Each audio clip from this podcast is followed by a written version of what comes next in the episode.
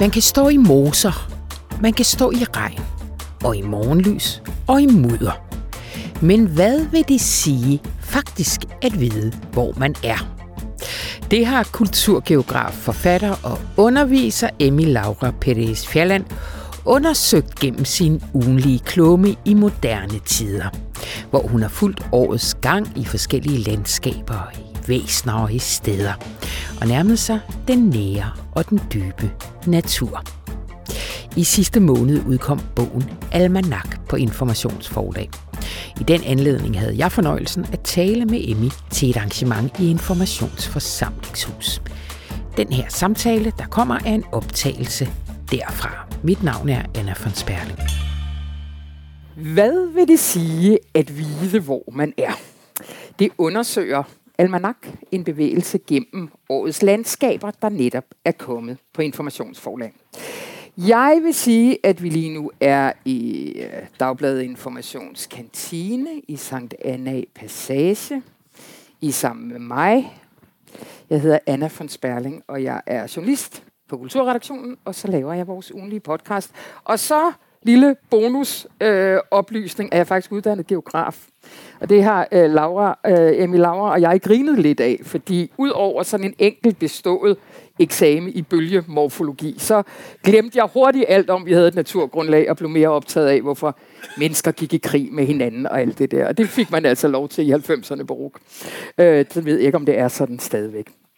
Men ikke mindst, så er vi jo sammen med bogens forfatter, kulturgeograf og forfatter og underviser, og har jeg kaldt dig i dagens anledning, Mose Marsk, Eng og strandkorrespondent på Dagbladet Information. Eng? det er ikke koordineret, så det kan være, at du, vi skal arbejde på den. Emil Laura Perez Fjelland. Giv lige en stor hånd.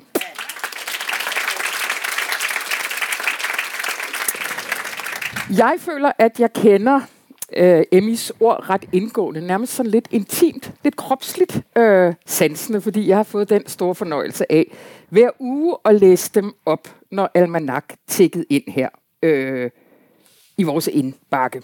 Og nogle gange under oplæsning, så har jeg faktisk oplevet lige pludselig at være et andet sted, end jeg egentlig var, altså væk fra øh, vores indtalerboks her. Og ikke mindst så kan jeg huske her øh, for ikke så lang tid siden, i de her kolde måneder, hvor at Emmy jo har mindet os om, at det ikke er os, den er gal med, hvis energien den daler lidt, og man har lyst til at vende sig lidt ind mod sig selv og væk fra verden. Fordi umiddelbart så matcher det jo så ikke byens tempo og arbejdsmarkedets forventninger, men det er faktisk lidt naturligt. Fordi, som Emmy siger, så kan vi vende os ind mod os selv som en tryg, blød bolle. Fordi det er sæson for vinterliggeri og rettidig hvile. Tak for den, Emmy.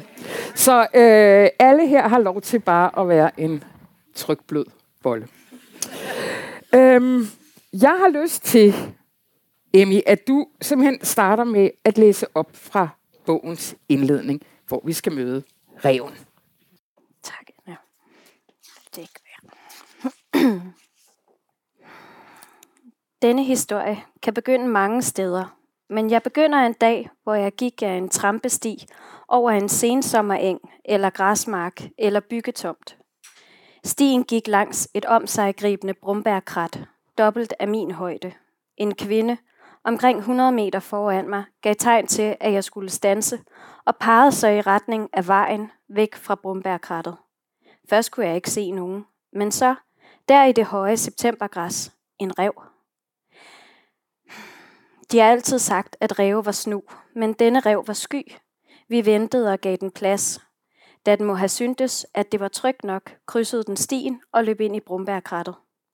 En uge senere satte jeg mig op på cyklen, og i det jeg trillede ud af gårdspladsen ved foden af volden, løb en rev ned af voldens anden side. Præcis så rødbrun og rustrød, med sin hvide halespids, som eventyret fortæller. Jeg havde ventet en form for listighed, men reven bevægede sig hverken opsøgende, truende eller skræmt. Nærmere forsigtigt, nærmere høfligt.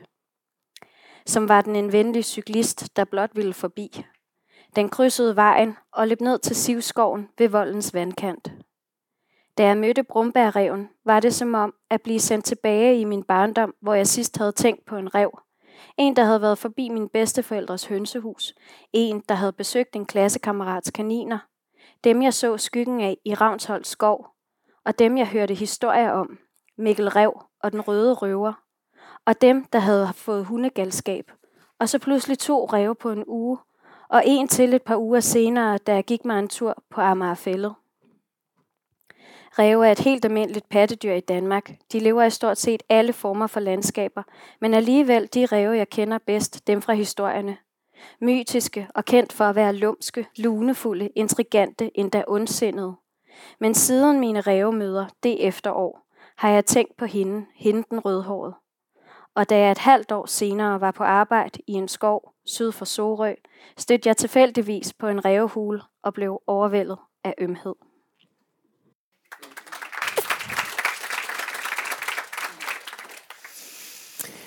Emmy, du øh, starter bogen med, at vi møder reven, og øh, kort efter siger du og opfordrer til, at vi skal lære at se på reven på ny.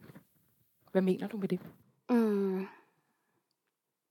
At reven er en blandt mange andre, og blandt andet en repræsentant for, for natur, øh, som vi har set på særlige måder og tillagt forskellige værdier og betydninger.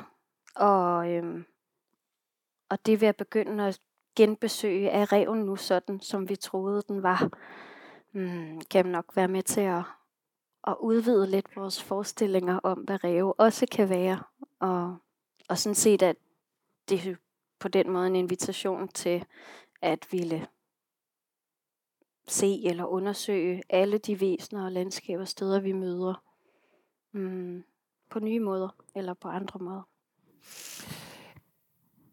Du har bygget op omkring bogen, omkring det, som du kalder stedslæger. Og øh, du har hele fire af slagsen her. Og du sagde lige til mig, før vi gik i gang, så sagde du, der er flere, der har sagt til dig også, øh, redaktøren, hvad er stedslæger? Er det et dansk ord og sådan noget? Du er sådan, alle ved da, hvad stedslæger er. Det kan jeg skrive under på, det gør alle ikke. Så vil du ikke lige starte med at sige, hvad stedslæger er, og så introducere os for dine fire typer stedslæger? jo. øh, nej, jeg griner, det var ikke fordi, jeg ikke, det var, det var ikke arrogant ment, men jeg var bare sådan, da Ulla sagde, findes det ord ikke på dansk. Altså jeg var virkelig sådan overrasket over det, og måske også overrasket over, at det ikke var noget, man... Ja. Det er øh, stedslager, altså som... Mm, det handler om at, at prøve at forstå, hvad er det, der gør et sted til et sted, eller et rum til et rum. Hvor starter og slutter rummet, og hvad, hvad, hvordan bliver det her sted til? Fysisk, socialt, kulturelt, øh, øh, økologisk, værligt, alt det, der, der lige gør det her sted til det sted. Og så kan man sige, så findes der forskellige former for stedsteorier om, hvad der så siger, hvad man skal kigge efter for at definere et sted, eller karakterisere et sted. Øhm, ja, så det er det, jeg sådan fellow geographer. Hvad siger du? Kan det? du består øhm, Ja, det er i hvert fald sådan, jeg arbejder med det. Og, det, og jeg kommer med en lidt nærmere beskrivelse også i bogen. Altså, at det også handler om den. Altså, jeg måske ikke er så interesseret i at definere et sted og sige, sådan er det, men måske mere åbne op for måder, vi kan øh, undersøge steder på. Ikke? Øhm, og der kommer så også de her fire, øh, hvad kan man sige, ja, fire former for stedslærer, hvor den, øh, den første er, er landskab, og det er jo sådan set også, øh, øh, det er en måde, det er ikke fordi det kun er de fire, det er fire, maybe more. Og og, og landskab blev knyttet til, til foråret, fordi at forår ellers handler om, om, om tilblivelser og det, det, der bliver til. Og sådan kunne jeg også godt tænke mig, at vi arbejdede med landskaber som det skabende, det der bliver til mellem, øh, mellem mange forskellige øh, processer og dynamikker. Øh, og så synes jeg, at landskabet er, er er et godt sted at tale ud fra øh, versus natur. Øh, så derfor havde jeg også lyst til at, at, øh, at åbne for, for, for landskabet som en form for stedslærer igen, som noget jeg også oplever er øh, ja, har været sådan delvis gået lidt i glemmebogen, eller blevet affaret og problematiseret, og det sceniske landskab, og det romantiserende landskab, og det kan vi ikke, og jeg kender også biologer, jeg har diskuteret med sådan, at vi kan ikke have det landskab, det er alt for, øh, det er alt for kulturelt, og at vi skal snakke om økologiske processer, og jeg vil virkelig gerne snakke om økologiske processer, men lige nu kan jeg bare nemmest gå en tur i et landskab, lidt nemmere end, altså, eller, ja, jeg kan godt, det begynder at virke på mig, det her økologiske processer, men jeg synes, der er, der er mange fine ting, vi kan arbejde med, med, med landskab. Og den næste, nu er jeg lidt langsom, undskyld, men det, jeg skal nok være lidt hurtigere. Sommer, det er bevægelse, og bevægelse, øh, øh, valget på bevægelse og bevægelser som en stedslager, er lidt lavet op imod ideen om, et, at et sted er på en særlig måde. At vi fixerer steder og siger, du kan kun, og det her kan kun høre til her, fordi det er sådan og sådan. Så det vil ligesom at arbejde med bevægelser er, er og mobiliteter, og det, det, der forandrer sig, det, der passerer igennem det der sted, alt det, der, mm, der, der, der er også med til at forme lige det sted, men alle de forbindelser, det har til alt det, der også findes omkring, og det, der går igennem, og øh, ja, en anden måde at arbejde med, med grænser på, ikke? Øh, hvor starter og slutter et sted, når vi arbejder med bevægelser. Og, øh, og den tredje stedslærer, der også, og den bevægelsen knytter sig til sommer, halvåret, og så er der... Øh, Hvorfor gør den det? Øh, som jeg skrev her, så var det historisk set også det tidspunkt, at vi havde, øh, at man her på de her egne havde øh, lidt nemmere ved at bevæge sig rundt. Øh, så jeg synes på en eller anden måde, at den, det passede meget godt til, til den årstid.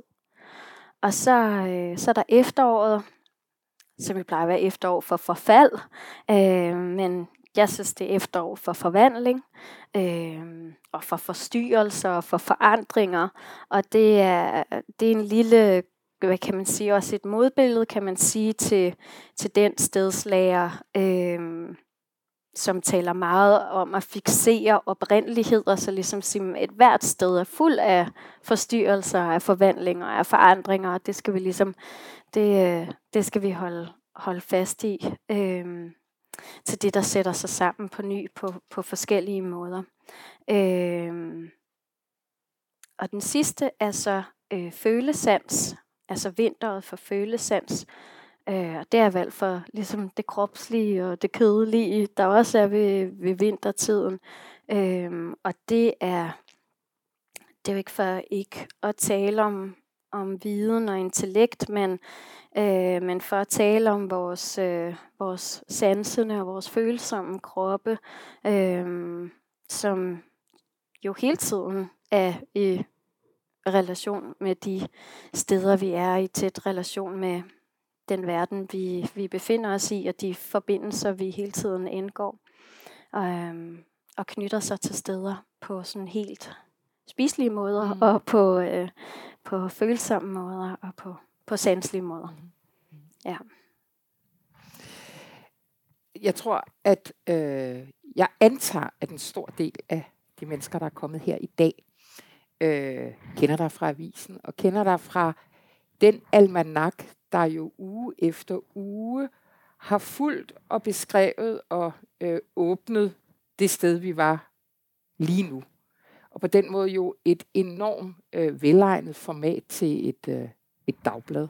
Øh, øh, kan du ikke starte med at sige lidt om, øh, hvad du tænkte, da du sagde ja til det, og hvad du håber på, at det kunne give at være øh, så meget i realtid, men også hvad for nogle overvejelser, du så har gjort dig ved at omforme det til en bog, der jo i tid er en helt anden størrelse. Ja. Mm, øhm. Ja, altså Mm. Jeg tror, jeg vil gerne være ærlig og sige, at jeg faktisk ikke helt ved, hvad jeg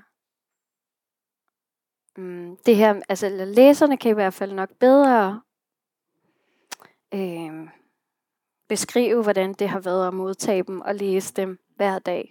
Jeg kan sige, at at skrive dem har jo, altså jeg har skrevet på de her ting og med den orientering øh, jo i mange år, men, men ikke med sådan en hyppighed. og øh, altså det er jo, øh, mm, altså det, øh, så for mig, det, altså, det kræver, at man er særlig åben og særlig modtagelig og, og særlig opmærksom øh, med, en, med en intensitet, som nogle gange jo ja, godt også kan være lidt udmattende.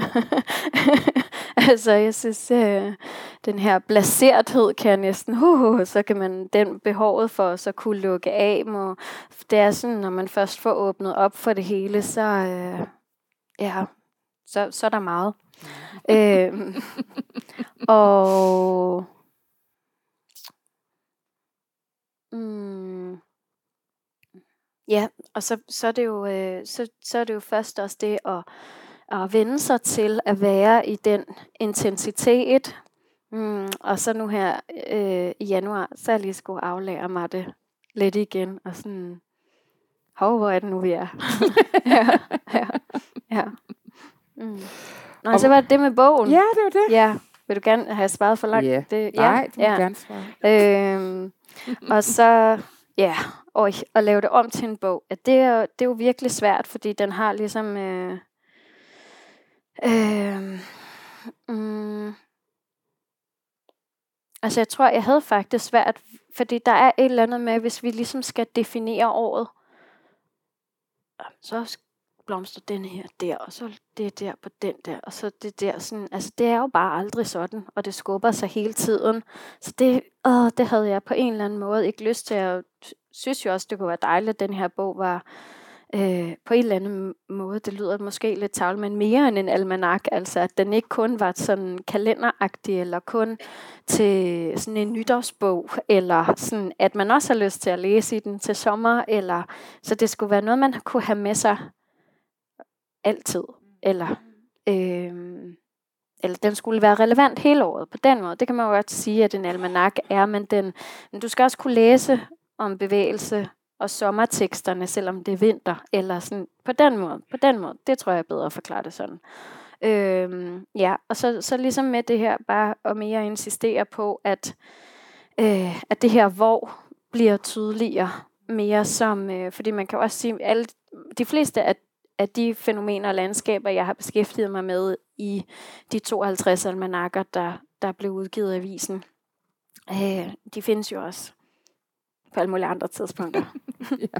Vinden er der, også i januar. Mm. Mm. Eller, ja, ikke? Ja. Men jeg, altså, nu er jeg jo så en slags læser. Øhm, og det, som jeg har tænkt, at det stimulerede i mig, det var måske en længsel, jeg i forvejen havde, og ikke helt havde ord for, på at koble mig noget mere op på året. Mm. Altså helt ned til for eksempel det, jeg spiste. Som har været defineret som, nu skal jeg spise mindre kød. Jeg lige siddet op i radioinformation og talt om den nye Krakker-rapport, der siger, at vi skal halvere den animalske produktion med 50 procent. Vi skal noget som helst. Det har jeg godt vidst, og det har jeg ligesom været. Men det at få koblet dig op på min historie og på mine på naturens jul i det, jeg spiste, har for eksempel et år, i år givet mig en stor glæde ved faktisk at spise utrolig meget kød i julen, og så drømme om, at jeg ikke gør det resten af året, fordi det sagde almanakken oh. til mig. Nå, jamen altså, det med på en eller anden måde også at sanseligt læne mig ind i noget, har givet mig noget. Øh, som du skal jeg, spise æbler og fine. Det gør jeg også. Bare roligt. Men det har bare været... Jeg kunne bare mærke, at min sanselighed i forhold til for eksempel det med kødet, når jeg lige pludselig læste mm. om, hvad er årets jul i forhold til det gamle landbrug, i forhold til, hvad naturen giver os og sådan noget. Ikke bare blev sådan en, det må man ikke, mm. men også blev en, kunne vi måske se på, hvor over et års jul det giver mening at spise, eller at gå ud, eller at være i, eller et eller andet. Det var bare lige, at det øh, kunne jeg mærke var kommet helt ind øh, tæt på mig.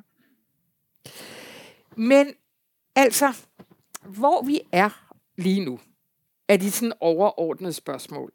Og jeg har jo øh, lagt mærke til øh, gennem året, og igen, at hende du bruger til at ligesom kvalificere det spørgsmål, det er Ursula Le Guin. Og jeg har lyst til, at du for det første lige fortæller om det citat, som du fortalte mig, du har haft med dig selv i rigtig mange år, men også lidt mere generelt om dit forhold til Ursula Le Guin. Mm. Øhm, Le Guin. Altså, Le Guin opdagede jeg, da jeg var i gang med at lave min PhD, og, øh, og øh, ret tilfældigt, og øh, øh, ja, og jeg er jo ikke litterat, så jeg kender jo ikke sådan hendes, øh, altså jeg kender hende ikke fra et litterært på den måde, øh, men hun var bare sådan, altså det, et, så øh, hjalp hun mig med at løse en, en ligesom empirisk konflikt, jeg havde med hendes bærepose-teori øh, om fiktion. Men øh, jeg brugte den også til geografi. Du må nok lige fortælle, ja. hvis der skulle øh, ja. sidde nogen. Ja, øh, jamen, Ursula Le Guin skrev i, øh, jeg tror, er det 89, den udkom, en essay, der hed The Carrier-Back Theory of Fiction, og øh, det er baseret på øh, en anden forsker, som hedder Elizabeth Fisher, som i 79 havde udgivet en bog, der hedder Women's Creation, hvor i der er et kapitel, som hedder The Carrier-Back Theory of Evolution, og hvor i at, øh, at og store dele af bogen handler om sådan set at gentolke øh, og genanalysere mange af de artefakter, man øh, har haft øh, fundet, øh, sådan historisk materialisme og brugt til at sige noget om, hvem var det her folk, hvad holdt dem sammen, hvad, hvad var de for nogen. Og blandt andet så er, er Elizabeth Fisher sammen med andre med til at vise, at noget man havde haft tolket som våben og beskrevet det her meget krigeriske menneske, øh, øh, viste hun var køkkenredskaber, og der var alligevel en stor forskel i det. Og, øh, og, og det så ligesom den grundlæggende måde med ligesom at forsøge at gen, genanalysere noget, og den invitation til det var en, var en stor inspiration. Øh, og som Le Guin også så arbejder med meget i forhold til, til vores forståelse af, af det, det jeg også ser meget i, i bæreposteorien om fiktion, som den har fået titlen på dansk, øh, at, at, at gentolke vores forståelse af teknologi, vores, vores sproglighed og vores, øh, vores måder at fortælle historier på. Øh, og sådan set altså rationalisere, sådan, sådan ser det, hvad er det for nogle mm, ja, punkter eller tråde, vi sætter sammen for at forklare en eller anden form for virkelighed, om den er så øh, en faktisk en videnskabelig forklaring eller en, en hverdagslig erfaring, en levet erfaring, mm, så sætter vi historier sammen på særlige måder og laver virkeligheder eller beskriver virkeligheder på den måde. Det synes jeg var spændende. Nu kom jeg fra, hvad det var, jeg egentlig skulle sige. På side 11, der side 11. bruger du ja, nemlig et ja, citat ja. af Ursula Le Guin. Yes, yes. og det var, øh, ja, så man kan jo sige, at øh, i en anden tekst, Le Guin har skrevet af science fiction forfatter, og øh, så er hun også essayist, og det, som Le Guin har mange gange inspireret mig til, det er, altså, ja, jeg får sådan en følelse af, hver gang når jeg læser en sådan, ej, jeg må også gerne skrive. Ej, jeg må også gerne, ej, det kan også være, at jeg må det her. Og sådan, at, fordi ellers så har jeg faktisk tit tænkt, at jeg, jeg har ikke læst alle klassikerne, jeg kan ikke finde ud af at sætte kommaer, og jeg er forvirret over grammatik. Jeg, så sådan en som mig må ikke skrive. Det var, men når hun inviterer ja, hun kan sige og skrive og tænke på en måde, hvor jeg tænker, at det kan også være, at jeg må. Og det er dejligt. Og så har hun et andet essay, øh, hvor i er hun, som hedder øh, A Non-Euclidean View of California as a Cold Place to Be. Um, og hvor hun skriver meget om at forstå et sted, og, øh, og, og hvilke forskellige faktisk forståelser øh, af et sted kan have betydning for vores måder at behandle et sted, eller hvad vi gør, gør med det sted. Øhm, og der skriver hun så netop på et tidspunkt øh, det her øh, med, at, øh, nu trækker jeg den, og undskyld for det, øh, men trods al vores selvbevidsthed har vi meget lidt fornemmelse af, hvor vi lever, hvor vi er lige her, lige nu.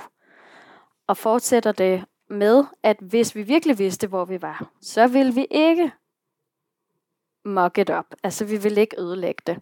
Og øh, jeg var jo enig i hende. Det talte jo lige ind i et eller andet. Men hvad vil det egentlig sige mm. at vide, hvor man er? Mm. Og hvornår ved man, hvor man er? På jo en, der ligger jo en etisk forpligtelse i et eller andet her. Hvornår opstår den etik, så man ikke ødelægger noget, men begynder at reparere eller opbygge eller mm, lave nogle andre former for samspil? Og det spørgsmål er jeg stadig ikke. Det bliver ligesom ved med at vende tilbage til. Ligger der i det, at vi at det er en evne, vi har mistet? Har vi engang vidst lidt bedre, hvor vi var? Altså, ifølge Le Guin, der taler hun om nogle af de folk, der levede i det nuværende Kalifornien, som jo havde en helt anden stedslig praksis med et helt andet økonomi, økologisk, også, også økonomisk, men især et helt andet økologisk, øh, en anden økologisk påvirkning af, af det sted. Så ifølge Le Guin, så har vi, øh, så har vi i hvert fald. Altså, jeg tror, jeg bliver altid lidt... Vi kan ikke sige, at alle oprindelige folk har behandlet øh, steder på en måde, hvor man passet på øh, de økologiske processer eller biodiversitet. Øh. Ja. Mm. Så måske, men jeg ved, altså vores historie, menneskehedens historie, er jo i hvert fald fuld af alle mulige andre måder, vi kunne være her på, end den måde, som nogen af os i hvert fald er her på i den dag i dag. Mm. Tal du om den her etiske forpligtelse, der også følger med øh, at vide det. Altså igennem dine skriverier, både i avisen og i bogen, der er jo klimakrisen til stede og biodiversitetskrisen, ikke mindst. Men jo ikke som, ikke larmende og slet ikke sådan klassisk alarmistisk. Nu sidder vi jo på en avis, der hele tiden kæmper med, hvordan skal vi på en eller anden måde beskrive den katastrofe, vi står midt i, på en måde, så det ikke vækker til passivitet, og måske i bedste fald vækker til en eller anden form for øh, handling. Øh, ikke, ja. Hvad tænker du øh, om den måde, de her kriser øh, optræder i dit skriverier? Mm. Altså, jeg havde, jeg havde et år, hvor jeg var virkelig... Øh, jeg var virkelig bange og virkelig påvirket og virkelig, øh, altså, havde hele tiden mareridt om natten og og jeg kunne bare mærke, at så, altså, så kan man ikke, øh, ja, og begyndt at forsvinde ligesom øh, fra alting. Øh, eller at tænke, at det måske var bedst, at man ikke var her. Og det er der jo også nogen, der taler for.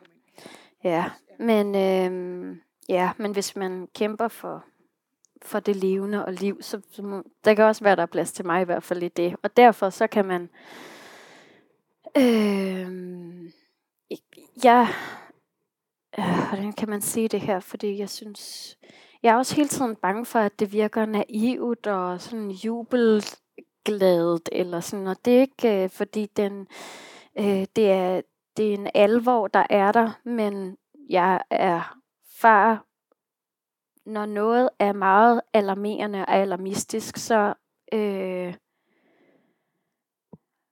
lukker det vores øjne også for de ting, vi kan gøre. Og vi bliver på mange måder, tror jeg, både handlingslammet, men også tænkningslammet. Så derfor så øh, har jeg virkelig ikke lyst til, at vi når til alle de her emergencies, fordi når vi når dertil, så kan vi ikke, så kan, tager vi ikke de rigtige beslutninger. Øh, mm, ja, og det vil jeg ligesom på en eller anden måde forsøge at insistere på, også i min tekst, for at vi hele tiden kan være at vi ikke lukker i, at vi mm, kan være lyttende og nysgerrige. Le Guin har faktisk også et andet virkelig godt citat, eller billede. det, det er ligesom, altså, når det, det er noget med, når det buller og brager, eller hvis der er en storm, så plejer man at sige, run, ikke? Altså, øh, afsted. Og hun er bare sådan, stand still. Og det er bare, altså... Øhm, min mor sagde, da jeg var lille, at det ligesom, hvis der er et skyderi, så skal man ikke begynde at løbe. Så skal man stoppe og finde ud af, hvor er det fra, hvad gør vi? Ikke? Så det der med, hey, stop lige op, ikke? Alle løber sådan, ikke? og det er jo helst der, vi ikke skal, altså, det betyder ikke, at vi ikke skal gøre noget. Det vil bare, det er ikke sådan, men det er måske måden, at, øh, at vi lige får tænkt over, hvilke nye afhængigheder og blindgyder vi bevæger os ind i, for at vi løse, ja, og forsøge at adressere og løse de udfordringer, vi mm, står overfor. Altså apropos det der med, hvad vi gør, så øh, kommer du jo fra sådan en planlægningsbaggrund. Øh, nogle specifikke rationaler og praksiser, der knytter sig til det. Du fortalte mig også, at du øh, startede og i mange år havde fokus på byen og sådan noget. Kan du ikke sige lidt om din faglige og måske også øh, personlige bevægelse? jo. Øhm, ja, altså, det, ja, det er sjovt. Jeg er næsten lige flyttet, og det tror jeg også, jeg sagde til dig. Og så pludselig fandt jeg nogle gamle skoleting, hvor jeg havde skrevet i min uddannelsesplan. Det var sådan noget, man begyndte på, da jeg startede i skole og skulle planlægge hele sit liv. Og der, øh, men jeg har faktisk skrevet, at historie og geografi var min yndlingsfag, og det var jeg ret overrasket over, for det kan jeg slet ikke huske. for jeg ville bare være danser og skulle bare overhovedet ikke gå i skole mere og alt muligt. Øh, ja, så hvornår startede Jamen så, altså, øh, det var, ja, jeg er jo fra Roskilde Universitet, så jeg er jo totalt sammensat, og tit er jeg bange for at sige, at jeg er geograf, for der er altid nogen, der vil sige, at jeg ikke er ægte geograf, og alle de der ting. Øhm, og jeg har valgt at sige, at jeg er kulturgeograf, fordi når jeg bare sagde, at jeg var geograf, så for mange de hørte, at jeg var geolog. Så jeg, jeg tænkte, det, så jeg, det er ligesom på den måde, at jeg gennems, nu er jeg helt gennemsigtig i, hvad jeg, hvorfor jeg kalder mig selv, som jeg nu kalder mig selv. Og så det med planlægning. Altså jeg var meget optaget af øhm, forvandlingen eller omdannelsen af Bogota, som er hovedstaden i Colombia nok både fordi jeg var født der, men også fordi den har været igennem nogle ret vilde transformationer. Øh, og jeg var vildt optaget af sameksistens, af fredelig sameksistens, øh, hvordan det ligesom overhovedet var muligt.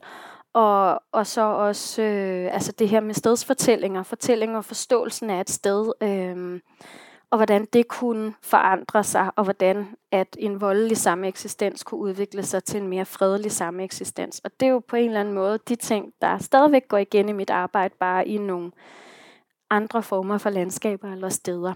Øhm, og så kan man sige, at, at det, det har jeg ligesom hele tiden været, været meget optaget af. Og så slog så med planlægningspraksis, når jeg har også arbejdet på en tegnestue og beskæftiget mig, der er alting jo ud i fremtiden. Vi lægger jo planer for, hvad der skal ske. Vi laver sci-fi, som jeg til, altså sådan visioner scenarier og tegner, og hvad, hvad skal der ske her? Og det, jeg oplever, som stadigvæk er gældende, og det har det gjort i mange år, det er jo, at der er jo nogle særlige typer af rationaler, der på en eller anden måde hele tiden bliver ved med at, at vinde fremtiden. Ikke? De her tekniske prognoser, eller de altså, særlige typer af, af, af rationaler. Øhm, og derfor så tror jeg også bare sådan, åh, vi laver bare de samme fremtider hele tiden, øh, fordi vi bliver ved med at putte det samme ind i de der modeller for, hvordan vi overhovedet er i stand til at forestille os fremtiden. Øhm, og det var faktisk mm, af den grund, at hvis vi skal prøve at forestille os, at det kan være på en anden måde, så begyndte jeg at arbejde med de her meget lange tidsperspektiver i mit arbejde, fordi ikke for at vende tilbage, men bare som, hvordan kunne det ellers altså, være, eller hvordan bagud. har det været? Ja, ja. ja. Og så altså også apropos øh, planlægning, altså vi talte øh, sammen her forleden dag, hvor vi talte om det her med, øh, altså nu taler du prognoserne og de der redskaber der, øh, men så er der jo så også sanserne og kroppen det er jo lidt sjovt, du også startede med at ville være danser. Mm. Det kan jo være, den er kommet ind igen der. Mm. Men der er noget, som ligesom i hvert fald ikke er de redskaber, der bruges i øh, klassiske geografiske jobs, eller hvad det hedder, sådan nogle, man kan der er ikke så meget kis i... Øh. det, det. Kan du ikke lige sige ja. lidt om den der sanselige tilgang, men måske ja. også forholdet mellem Sanselighed og viden. Ja, ja. Øh, jamen, lige nu er der også nogle stærke drejninger imod det sådan meget, øh, det der nogle gange beskrives som sådan hård viden. Øh, Le Guin har også masser af sjove tekster om, hvad der er hårdt og blødt og sådan noget. Men ja, men øh, som er, er meget, øh, meget godt at læse. Men hvad hedder det? Øh, og lige nu er der nogle bevægelser imod igen det her sådan måske lidt snævre vidensbegreb på nogle punkter, fordi man kæmper med Øh, post-factual society og alle de her forskellige former for strømninger. Øhm, og der kan en, hvad kan man sige, mere en sensorisk viden og en sanselig viden øh, godt blive nedprioriteret og, og fravalgt og, og, og ligesom øh, øh, at den bliver farlig. Øh, fordi det også kan blive brugt. Det kommer også an på, jo, hvordan det bliver brugt. Øh, Øhm, og så, så sådan, øh, jeg synes også tit, det er ærgerligt, at, øh, hvad hedder det, at viden og, og sansninger bliver sat op imod hinanden, fordi som, altså, som en mere humanistisk øh, skolet geograf, så, øh, så er den sanselige viden også en vidensform. Øhm, og så mener jeg, at vi kan bruge, øh, bruge sanserne til at, altså, hvad kan man sige, vi kan lave studier af, hvordan noget er lige nu, og hvordan mennesker opfører sig lige nu. Vi kan kigge tilbage på og se, hvordan har noget været før, hvordan har det foldet sig ud, og det kan vi genbesøge mange gange og finde på brækker, vi ikke havde før. Men sanserne og følelserne, de kan være med til at give os nogle svar på, hvad det er, vi drømmer om. Og på den måde, så mener jeg, at, at sanserne og, og følelserne kan være med til at tegne vores fremtidsplaner. Alt det, som ikke, vi ikke er i stand til lige nu, med alle de afhængigheder og forpligtelser, vi kan have i vores arbejdsliv, eller som samfund, eller privatliv, eller sådan, men, men hvad er det, vi egentlig drømmer om? Og hvad var det, hvad hvis vi begynder at bruge drømmenes kræfter og fylder noget af det også, også ind i alle vores fremtidsscenarier og vores fremtidsplaner, så tror jeg, vi kan lave nogle små knæk i, eller nogle sprækker. Ja. Det her med at nærme sig naturen. Altså det er sådan, på et niveau vil man ligesom kunne sige, at almanak kan hjælpe os med at nærme os naturen. Så tror jeg, den blev, tror, tror jeg første gang blev lavet sådan en, en faktaboks i avisen. Så var det lidt det. Den er også lige blevet kaldt i en rigtig god anmeldelse i politikken, at den blev kaldt en charmerende feltguide. Øh, og øh, jeg lavede for nogle år siden sådan en, en naturskole, hvor jeg ligesom selv skulle ud og prøve forskellige redskaber, fordi jeg kunne gå ud i naturen, men jeg kunne ligesom mærke, jeg ved ikke rigtig, hvordan jeg skal tilgå den. Så det prøvede også. Altså så alt sammen ligesom sådan en del af en, øh, øh, en længsel, men som jo også er blevet lidt en industri. Altså hvad tænker du omkring det her med det moderne menneske, der skal nærme sig natur. Mm. ja. Øh, ja, jeg var også lidt meget imod først faktisk, øh, og det siger jeg med stor respekt, men, øh, men jeg var lidt imod, da bogen skulle kategoriseres som naturterapi. Jeg tænkte, jeg er ikke terapeut, det tør jeg slet ikke tage det ansvar på mig. Øh, nej, med den del af det. Men jeg tror, mm, Altså først og fremmest, så tænker jeg, at vi må tage det virkelig alvorligt og nyde det, at folk vil nærme sig naturen. Om det er blæsten, om det er et sted, om de også måske har brug for at nærme sig deres egen krop som en form for natur, eller mm, hvad det er. Og så må man jo altid spørge, hvad, hvad er det for en natur, du vil nærme dig? Hvordan vil du nærme dig? Hvorfor den natur? Hvordan det? Og så ligesom på en eller anden måde forholde os lidt til det. Og så ja, der er, det er også blevet kommercialiseret og industrialiseret, og nogen kan tjene rigtig mange penge på det. Men jeg tror, at det mit største ønske for, uanset hvilke retninger inden for, for, for det at ville nærme sig, så håber jeg, at man ikke kun tænker, hvad kan jeg få ud af den her natur mere, men altså, hvad kan jeg bidrage til også, ikke? Øh, og så tror jeg på den måde, så kan vi måske begynde at, altså fordi vi taler også meget også, altså om forandringer, der ligger jo en etik om at nærme sig naturen. Der ligger også en etik, for det skal være på en anden måde.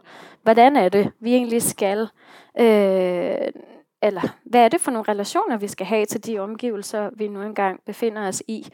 Og det er jo tit utroligt, altså faktisk er mange af de her samtaler ret stedløse. Altså, og vi må være konkrete. Er det mosen, vi snakker om? Er det skoven, vi taler om? Er det bynaturen? Er det, altså det der med at lyst til at være sådan lidt mere konkret på, hvad er det for nogle, hvad er det for nogle relationer? Hvad er det, vi leder efter? Hvad er det, der skal være plads til? Øh, og hvad skal der ikke være plads til? Ikke? Så det er sådan, ja, fornem, ja. Og apropos at være konkret, så sad jeg op på mit kontor her og skulle finde ud af, øh, du havde sendt nogle bud på, hvad du kunne læse afslutningsvis op. Og så sad jeg og tænkte, ej, hvor er det ærgerligt, at vi ikke sidder et eller andet sted, hvor der er noget natur, som vi ligesom ville kunne tale ind i. Har jo ikke noget. Jeg sidder bare her. Og så lige pludselig kunne jeg jo, lagde jeg jo mærke til, at jeg kunne næsten ikke høre, hvad jeg selv tænkte, fordi det blæste så vildt op på fjerde sal. Det susede igennem øh, byen. Og øh, derfor snakkede vi om, om du ikke skulle afslutningsvis læse et lille øh, afsnit om et tidevandsmonologer, og så give os alle sammen en lille meditation med hjem, der måske kunne øh, gøre noget, for vi fandt ud af, hvor vi var her i weekenden. mm, ja. Blæsten støttede sig på husmuren, og jeg var halvvågen. Blæsten trak sig gennem baggården, slyngede sig drageligt, og det lød som et enormt sejl. Jeg forestillede mig et stof og et skib og tænkte på at rejse. Regnen perlede, store bløde perler klaskede, og jeg stod op. Med et lille glas solbærrom satte jeg mig med natten og vejret. I ly og læ i lammeskin. Jeg havde følt mig lidt tidløs og søgte fodfæste med fodbad. Blæsten for gennem baggården som ebbe og flod, som en af de største af alle kræfter, tidevandet.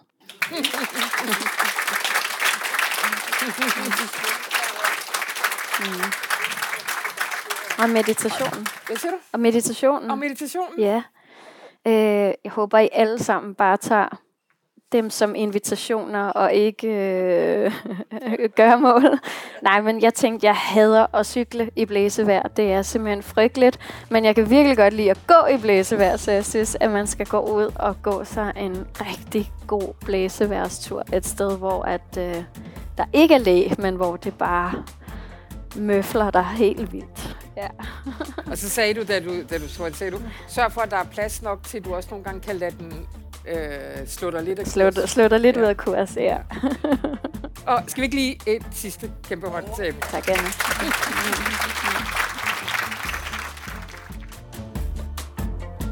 Og det her var min samtale med Emmy Laura Perez Fjalland om hendes nye bog Almanak. Og den kan naturligvis købes på information.dk-butik. Tak fordi du lyttede med.